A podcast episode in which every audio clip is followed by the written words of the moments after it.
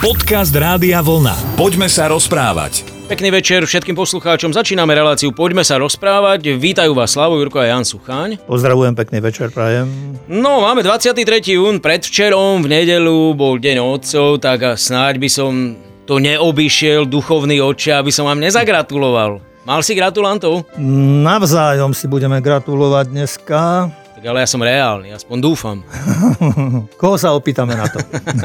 Deti potom, keď budú dediť. Ale nie, tak to je, je to príležitosť. No tak samozrejme, kňazov si treba vážiť, ale však... Dobre, sa, nie. ďakujem, ďakujeme aj, aj v mene kolegov, ďakujem, dobre. Poďme sa rozprávať. A teraz trošku vážnejšie predsa len k tomu Dňu otcov. U mňa na tom sa asi nič nezmení a to není nejaké falošné, pokorné svedectvo alebo nejaký taký ten odkaz, že, že Deň Matiek je pre mňa viac ako Deň otcov, ale tak každý môže mať na to iný pohľad. Ale ty si myslíš, že čím si to muži zaslúžili, že oz a otcovia, že majú takýto deň? Veď my nerodíme, nekojíme, rozumieš, mnohí nevstávame v noci, nenastavujeme to ramienko ako mamina, keď sa dieťa prvýkrát zraní. Vieš, proste to, ten otec je, má nejakú úlohu, ale podľa mňa trošičku, e, takmer som použil športovú terminológiu, že oprsia zaostáva za matkou.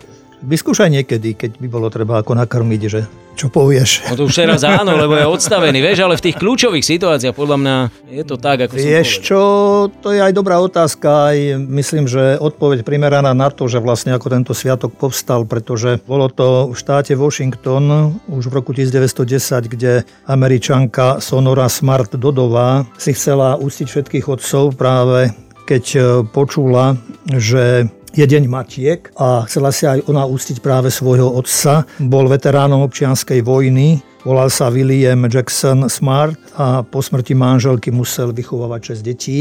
Takže toto ju pomklo k tomu, aby sa zavďačila aj svojmu otcovi, pretože ho vnímala ako hrdinu. E, Bola tá, ktorá veľmi iniciovala práve veľkým záujmom, aby takýto deň bol. A prvá neoficiálna oslava tohoto sviatku Dňa otcov sa konala 19. júna, ako som už spomínal, v roku 1910.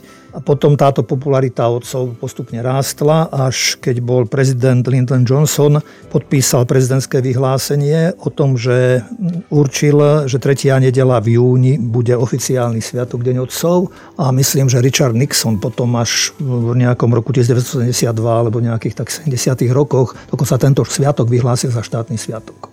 No vidíš to, tak z Ameriky neprišiel iba Valentín a Halloween, ale aj toto. No vidíš, z Ameriky prišlo všeličo, no.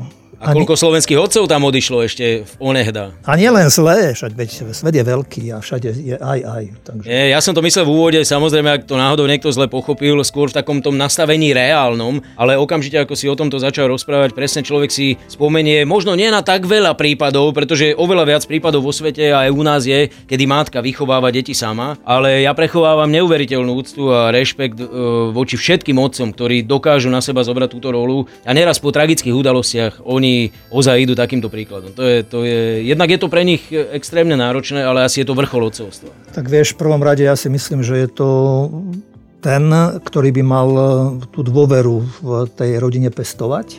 Sám mnohokrát možno nevie, ako urobiť nasledujúci krok. Mal by byť dosilný a uniesť situáciu, nedať pocítiť na sebe možno, že sa bojí sám alebo že nemá odvahu zobrať tú zodpovednosť aj za ostatných a naozaj ponúknuť to, že sa na ňo ľudia môžu spoláhnuť. Prichádza mi na mysel možno známy obraz, keď horí dom a že dieťa na poschodí hej, kričí, potrebuje ratu záchranu a pod domom stojí otec a dieťa toho otca nevidí a otec kričí, že poď dolu, poď, neboj sa, ja, ťa tu, ja čakám na teba ale ja ťa nevidím, ale ja ťa vidím, neboj sa, skoč. Obraz teda k tomu, že, že tá dôvera je veľmi dôležitá a tak ako si spomínal mamu a mami, ktoré predovšetkým ich tak vnímam ako nositeľky, ktoré predovšetkým majú veľkú nekonečnú lásku, tým nechcem povedať, že otec, otec nemá, možno ju tak nevie celkom prejaviť, ale si myslím, že má. A keď sledujem teba a vás, chlapci, tu, ktorí máte svoje rodiny, tak vám tiež blahoželám, lebo si myslím, že ste dobrí otcovia. Ale to chcem povedať, že, teda, že otec by mal byť to, to, tým zabezpečením tou istotou, že mám kde si domov a býva tam otec. Tam mám domov. Poďme sa rozprávať. Janko, myslím, že o význame a dôležitosti našich rodičov a špeciálne asi mám hovoríme dosť často, ale keďže dnes sa venujeme Dňu otcov, tak asi je na mieste opäť potvrdiť aj to, že čo sa týka toho svetského ponímania alebo na tomto svete pre nás oboch tu je jednoznačná zhoda. Absolútni hrdinovia a idoli e, sú určite naši otcovia a dalo by sa veľmi dlho rozprávať e, či o tvojom alebo o mojom z rôznych pohľadov a možno na to raz v budúcnosti bude čas, ale dnes im teda chceme vyjadriť ešte aj takto e, jeden veľký obdiv alebo uznanie. A zároveň by som ale pokračoval už s tebou aj otázkou k biblickým otcom alebo starozákonným, či ak chceme, tak aj z nového zákona sa na to dá pozrieť. Kto pre teba je takým, ale ozaj len, e, keď to berieme v rovine ideálov toho biblického sveta, otcom číslo 1? Abraham je mužom, ktorý je považovaný za otca, otca viery. Ono aj to jeho meno vlastne. Abraham bol pôvodným menom Abram, čo v preklade znamená vznešený a ten, ten názov je vlastne odrazom vznešenosti, ako žil svoj život v Úre, v chaldejskej krajine a Napriek tomu, že bol bohatý, dokázal rozpoznať e, volanie Boha a zanechal pohodlie a vydal sa do neznámeho sveta. Spoločnosť, ktorej žil, vyznávala mnoho božstvo a, a z Abrama sa stal človek, ktorý prijal vieru práve v existenciu jedného Boha a pri tejto konverzii potom sa jeho zmeno zmenilo na Abraham, čo znamená otec národov. Teda, že Abraham je považovaný za otca národov a ukázal sa potom ako ten, ktorý práve tou svojou dôverou tiež voči tým výzvam života so Sárov nemohli mať dlho deti. Hej, tak e, keď potom prichádzali tie chvíle, že aj Sára očakávala dieťa, narodil sa potom syn a zasa znela nová výzva pre Abraháma, že aby išiel a zobral svojho syna a priniesol ho ako obetu. Takže keď e, tak človek nad tým ľudsky rozmýšľa, že dlho sa tešíš na potomka a potom teraz ti tu znie je nejaká výzva, že ten, ktorý ti ho daroval, tak ho od teba pýta tak, e, ale Abraham urobil všetko preto. Je aj dojímavá tá časť v Genesis, keď človek číta, tu ako balí sa aj so svojím synom a ako majú všetko naložené už na ťažných zvieratách a teda kráčajú práve na to miesto, kde má byť uskutočnená tá obeta, kde už e, všetko naložené vlastne, hej, a syn si sa pýta, že a baránka máme kde. Podľa toho biblického rozprávania, hej, jeho syn leží na tomto naloženom dreve a už vystiera vlastne ruku a tedy počuje Abraham, nevystieraj ruku na svojho syna, ja som ťa skúšal, hej, že nakoľko, nakoľko mi dôveruješ a nakoľko aj poslúchaš, dalo by sa povedať, akú úctu akú bázeň máš predo mnou. Isté je to biblické rozprávanie, hej, ale tá postata nejde o to, nie, nie je o tomto, že, hej, že aby obetoval Abraham svojho syna, že by to Boh chcel, ale že tá vyjadrená dôvera vlastne tiež voči nášmu spoločnému otcovi v nebi na nebi. To sa niekedy ťažko číta alebo ťažko akceptuje, že uh, milovať budeš svojho Boha nadovšetko a tak ďalej, tak ďalej, ďalej pokračujem. Čiže viac ako aj tie deti presne tak, viac ako čokoľvek, čo na svete je a to je práve to, čo Abraham dokonale dokázal. Tak preto ti asi tak imponuje. Vieš čo, ono to je, to čo si nadhodil je zaujímavé práve aj v tom a tým, že ako keby to vyznevalo, že Boh je akoby sebec, hej, ale veľakrát som stál, nedávno prišli nahlásiť tiež e, smrť e, mladého muža, v podstate 66, myslím, ročného, hej, že ešte určitým spôsobom život pred sebou aj a výkonný človek a že vždy si tak uvedomím v týchto situáciách, možno aj preto je tá výzva, že milovať budeš Boha nadovšetko, lebo v končnom dôsledku ti nikto nič iné nezostáva, v tých situáciách zostávaš sám asi. Vieš, a že a ideš ako, že, že to nie, že by tam bol egoizmus Boha, ale to, že aby človek nezostal stratený, zatratený, vieš, že ako aj v takej situácii, že aby tam, aby človek aj v tej samote, aj Kristus, keď zomieral, sa utekal k Otcovi. Aj keď tiež mu nebolo jednoduché a ľahko mal pocit, že ho aj Boh zradil. Hej, ale to je to, že aby si človek e, nechával akoby tak trošku, tak ako bežec možno, alebo futbalista lepšie povedané, keď si predkopne loptu, že aby aj v tých situáciách mal ešte za čím ísť, asi by som povedal. Poďme sa rozprávať. Dnes sa rozprávame o sviatku otcov, o dni otcov a vôbec o tom otcovstve ako takom našou optikou v relácii Poďme sa rozprávať a ja si myslím, že ozaj ten sviatok je dobré, že tu je, je dobré, aby sa o ňom hovorilo, aby sa rozšírilo to povedomie, minimálne preto, aby, aby otcovia boli hrdí na to, lebo, lebo koľko je takých, ktorí by chceli a nemôžu mať deti, nemôžu byť otcami, nemôžu im odovzdať to všetko, čo v sebe majú, takže ozaj tá hrdosť je tu na mieste a treba sa snažiť, aspoň ja to tak na sebe vidím, že snažiť sa to robiť najlepšie ako vie. Poznám ľudí, ktorí sú aj v takejto situácii. Ja obdivujem ich, keď si adoptovali deti, pretože tá túžba po dieťati je veľmi mocná, silná a e, hovorím, že aj prekonať v tom seba samých, pretože hej, keď to nie je z vlastnej krvi a cudzí človeka osvojiť si ho a zobrať si ho za svojho, tak to je, je to úžasné. Hovorím obdiv všetkým týmto ľuďom a tiež blahoželám a prajem im, aby aby mali radosť z týchto detí, aby ich tie deti nezradili možno raz, lebo aj stávajú sa aj také prípady. No je to, je to asi najkrajšie na svete, čo môže byť rodičovstvo, otcovstvo, materstvo, takže tu nič lepšie niekto nevymyslel a je veľa príkladov a príbehov, kde rodičia sú vzormi pre, a otcovia sú vzormi pre svoje deti. Napríklad, e, ja si pamätám ešte, keď e, naši hokejisti na majstrovstvách sveta 2012 mali veľký úspech, získali striebro a Miroša tam vtedy v jednom interviu s novinármi na otázku, keď sa ho pýtali, že kde berie stále motiváciu preto, aby profesionálne hral hokej, tak medzi ním odpovedal, že s motiváciou je to u starších hráčov už z roka na rok ťažšie, ale že v ostatných dvoch rokoch nad tým často uvažoval a hľadal motiváciu. Vtedy hovoril teda, že ako na ten čas to bolo v poriadku, pretože ho najviac motivoval jeho syn Mirko, ktorý mal vtedy 5 rokov. Hovoril ďalej, že sú v podstate aktívnymi hokejistami obaja, že navzájom sa motivujú a že Mirko sledoval každý zápas aj na majstrovstvách sveta, ktorí hrali a veľmi ho všetko zaujímalo. Aj keď sa vrátili hokejisti z Helsing, tak Mirko bol stále s otcom a slúbil mu pri tej príležitosti, že oco, až keď ja raz niečo vyhrám, tak aj ja teba zoberiem so sebou na oslavu. Naozaj deti si veľa zapamätajú a sú takou dobrou knihou asi aj pre rodičov, z ktorej sa dá čítať a v ktorej sa môžu aj učiť. A ešte mi napadol jeden obraz, jeden príbeh jedného muža, ktorý tam je tiež sympatický, pretože jazdil veľmi rýchlo a raz ho tiež tak e, zastavili policajti a tam, kde bolo, bola 50 tak šiel 70 km rýchlosťou a tak ho policajti zastavili a on rozčulený, že vždy ma musia zastaviť, vždy ma chytia a musím platiť pokutu. A keď teda prišiel k autu policaj, tak spozná, že to je vlastne jeho známy kamarát, s ktorým chodieva hrávať golf a aj sa hambil pred ním, lebo ho poznal len ako zo športu. Nevedel teda, že je policajt a teraz ho vidí v uniforme.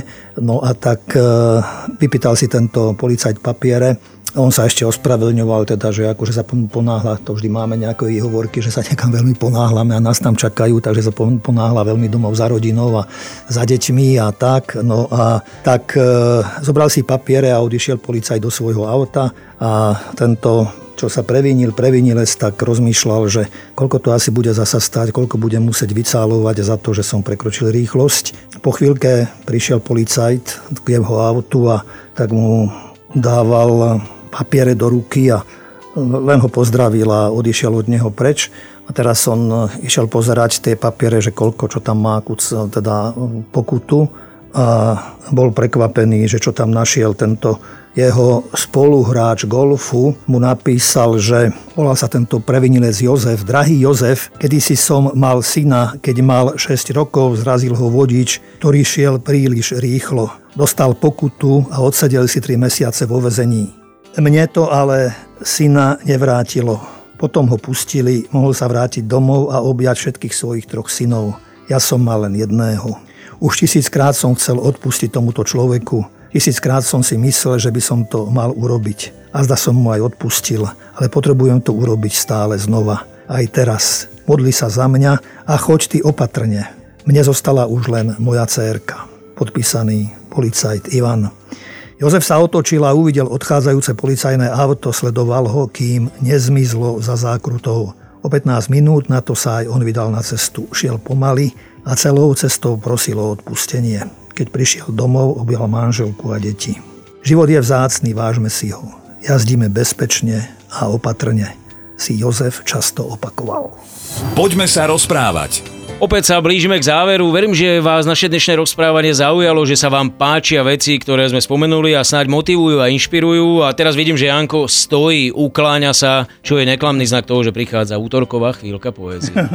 Ale nie tak, keď nechcem zostať dlžný zasa vždy, keď je nejaký takýto sviatok, tak máme to nejak tak posvetíme slovom vlastne aj nejakou peknou nejakou básňou. Takže koho iného som si ako našiel, tak Milana Rúfusa v prvom rade ktorý má nedelnú modlitbu za otcové ruky. Otcové ruky na večernom stole, také sú veľké ako taniere. O chvíľu pôjde preč, kúpiť chlieb za mozole, iba čo doje zvyšky večere. Keď mi tie ruky na sobotu vráti, budeme znova sedieť za stolom a moja dlaň sa v jeho stratí, ako by jej tam ani nebolo. A ja viem veru, čo sa možno stane, že vyhrkne mi slza na líčko. Moja dlaň bude v hniezde jeho dlane, ako rúžové vtáčie vajíčko. Možno aj usnem s hlávkou na tej ruke a bude sa mi Bože sladko spať, ako by som spal na nebeskej lúke. A ničoho sa nebudem už báť. Keď som si túto básen čítal, tak mi napadlo, že tak ako kedysi v minulosti, tak aj v dnešnej dobe veľa otcov chodí tí na týždňovky, mesiace, možno aj dlhšie obdobie von do zahraničia aj za prácou. Takže myslel som, myslím aj na nich. Potom mám ešte jednu báseň, dievčatka zase, aby to bolo vyvážené. Takže dievčatko sa ockovi v deň otcov prihovára takto. Pamätáš sa, ocko, keď som sa narodila, plakali sme vtedy spolu, bola to krásna chvíľa. Či pamätáš, ocko, keď som bola malá, pritulili si ma do náručia, keď som sa v noci bála. Učil si ma prvé slova, ako sa povie mama. Držal si ma za ruku, keď prvé krôčky robila som sama. Čítal si mi rozprávky, čo nemali koniec. Snívali sme spolu skôr, než zazvonil zvonec. Keď sme stáli pred škôlkou, mal si ocko v očiach slzu veľkú. Malými krôčikmi do nového sveta videl si kráčať svoju cérku. Dnes už bežím do škôlky, už nie som malé decko. S hrdosťou céry vravím, toto je môj ocko. A ešte jednu. Môj ocko. Ocko môj vtipný je, humor s ním zažijem. Formule on fandí, s futbalom, hokejom rád randí. Slovo jeho hreje, na mamku sa smeje, jeho silná ruka, ochranu mi núka. Jeho múdra hlava dobrú radu dáva, prísny jeho pohľad má nado mnou dohľad. Ocinko je zlato, mať ho doma stojí za to. Chlapci, vidíš, Dostali to bolo normálne, že musím ti zatleskať, alebo tri básničky si v jednom vstupe zatiaľ nikdy nedal, ale tieto boli perfektné, tak samozrejme všetkých otcov, ktorí nás aj dnes počúvali, pozdravujeme a želáme takto dodatočne všetko, len to na veľa zdravia, veľa energie a veľa dobrých príkladov pre deti, pretože tie, e, kam by chodili pre svoje idoly, najlepší má byť jednoznačne otec. Všetko dobré, pekný večer. Pekný večer, lúčia sa Slavu Jurko a Jan Sucha, no a o týždeň No to ešte ti stihnem položiť tú otázku. Tešíš sa o týždeň, máme poslednú reláciu a potom ma už neuvidíš. No, nachystám si slzu. ja si myslím, že si ich vyronil už pri týchto básniach. Tak ešte raz krásny večer a o týždeň uzavrieme školský, alebo ak chcete, e, taký ten sezónny náš vysielací rok. Rádio Vlna. Hity overené časom.